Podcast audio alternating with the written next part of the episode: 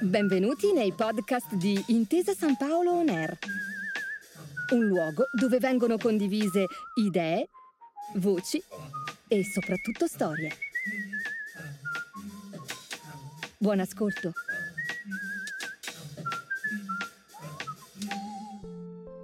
Benvenuti a Media Ecology, un podcast di Intesa San Paolo On Air dedicato al sistema dei mezzi di comunicazione, a come sono costruiti, a come influenzano la società.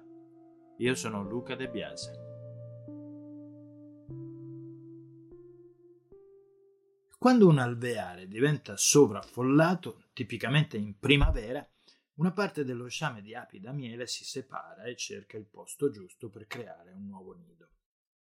Gli esploratori si mettono alla ricerca, mentre la regina e una gran parte dello sciame aspettano. Ciascun esploratore analizza le opportunità offerte dal territorio e quando vede un luogo adatto inizia una sorta di balletto per segnalare alle altre api la sua scoperta. Gli esploratori che hanno una proposta alternativa fanno altrettanto. Quelli che non ce l'hanno si aggregano alle api che stanno ballando. Alla fine il gruppo di api più numeroso riesce a convincere tutte le altre e il luogo del nuovo nido viene scelto. Ogni individuo difende la propria idea, ma la decisione viene presa dallo sciame nel suo insieme. Osservando questo comportamento, gli scienziati hanno parlato di intelligenza collettiva. L'esistenza di un'intelligenza collettiva si può ipotizzare se si osserva un insieme di molti individui, connessi con appositi strumenti di comunicazione, che si comporta in modo tale da apparire nel complesso intelligente. Succede alle api e alle formiche, ma ci si può domandare, succede anche agli umani?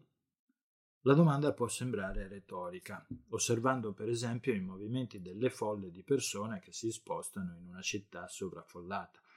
Ma la risposta non è ovvia. Secondo una certa visione del mondo, infatti, gli umani sono singole persone razionali, totalmente capaci di pensare da sole e fondamentalmente libere di fare le proprie scelte individuali. Tra l'altro, su questa base filosofica si giustificano molti aspetti della società che non a tutti appaiono accettabili. Se ciascuno è totalmente libero di operare tutte le sue decisioni, allora può prepararsi ad affrontare le sfide della vita e meritare il successo o la sconfitta, il che giustifica strutturalmente l'ineguaglianza. Se invece la condizione di ciascuno in relazione alla collettività definisce il percorso della vita che ogni persona può realisticamente sperimentare, allora il merito diventa relativo e l'altruismo assume un carattere di necessità, come suggerisce il filosofo Michael Sandel. E dunque, gli umani sono individui o collettività? O meglio, gli umani che decidono e agiscono di conseguenza sono individui o collettività? Evidentemente per decidere e agire devono conoscere, ma è davvero possibile conoscere da soli? Esiste conoscenza se non è comunicata o almeno comunicabile e se non è confrontata con la conoscenza degli altri? Insomma, esiste una conoscenza individuale oppure esiste solo la conoscenza della comunità?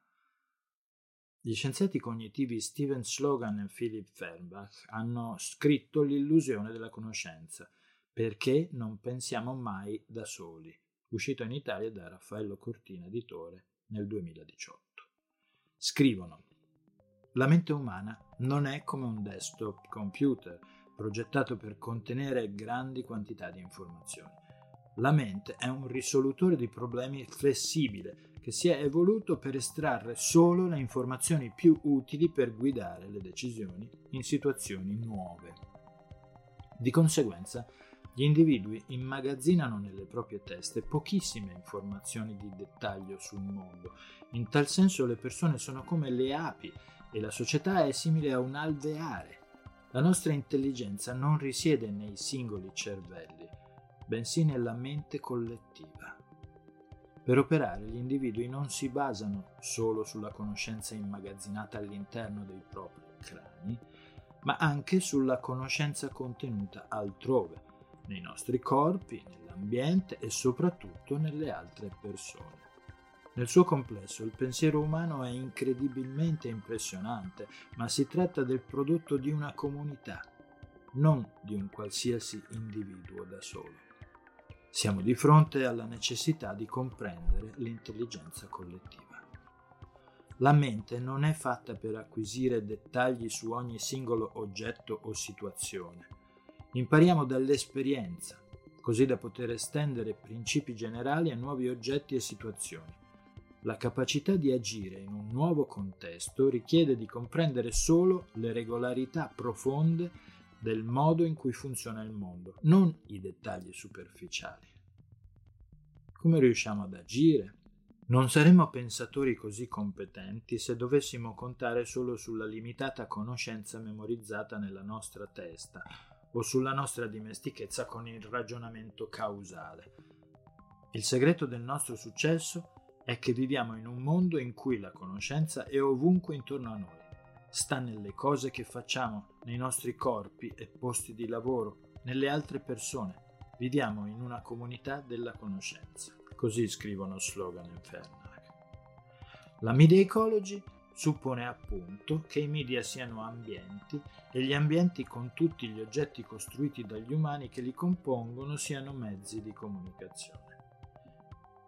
La natura del pensiero consiste nell'attingere conoscenza senza soluzione di continuità, ovunque si possa trovarla, dentro le nostre teste e fuori di esse. Viviamo in balia dell'illusione della conoscenza perché Sbagliamo nel tracciare una linea precisa tra ciò che è dentro e ciò che è fuori le nostre teste e sbagliamo perché non esiste una linea netta. Quindi spesso non sappiamo ciò che non conosciamo. È una descrizione indubbiamente convincente, ma è soltanto una narrazione. Un esperimento di Tom Malone, fondatore del Centro per lo studio dell'intelligenza collettiva all'MIT, può aiutare a porre la questione in modo più semplice ed empirico. Malone si è chiesto se esista un'intelligenza collettiva e per rispondere ha realizzato un insieme di esperimenti basati su un certo insieme di indicatori dell'intelligenza. Ha testato l'intelligenza di molte persone, poi le ha riunite in gruppi diversi per vedere se gli insiemi potevano raggiungere quozienti di intelligenza più alti di quelli ottenuti dal componente del gruppo più intelligente. Ne parla nel suo libro Superminds, uscito per la prima volta nel 2018. Il risultato del test è stato chiaro. Esistono gruppi più intelligenti del più intelligente membro del gruppo. Quindi, in un certo senso, esistono intelligenze collettive. Come sono fatti i gruppi più intelligenti? Per rispondere occorre prendere in considerazione le caratteristiche delle persone riunite nei gruppi e le modalità con le quali comunicano, discutono, mettono insieme le loro rispettive esperienze. I mezzi con i quali mettono insieme le loro conoscenze e capacità cognitive sono rilevanti nel definire le probabilità di osservare gruppi più intelligenti del più intelligente componente del gruppo.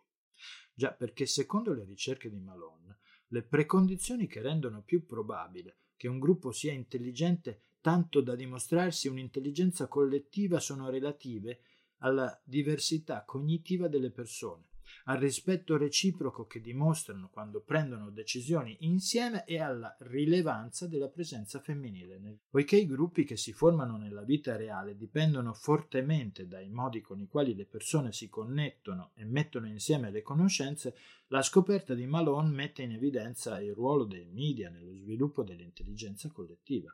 Media che sfavoriscono la diversità, rendendo probabili incontri soltanto tra persone simili media che favoriscono la polemica invece che il rispetto, rendendo più difficile la discussione costruttiva tra persone diverse, media organizzati da algoritmi allenati soprattutto su dati prodotti dal comportamento di gruppi di persone di genere maschile, di etnia bianca occidentale, di ceto elevato, costituiscono media ecology non troppo favorevoli all'emergere di intelligenze collettive. Malone si rende perfettamente conto che questo è un risultato particolarmente rilevante in un'epoca nella quale le persone si raggruppano in modi sempre più definiti dalle interfacce, dagli algoritmi, dai modelli di business dei media più usati.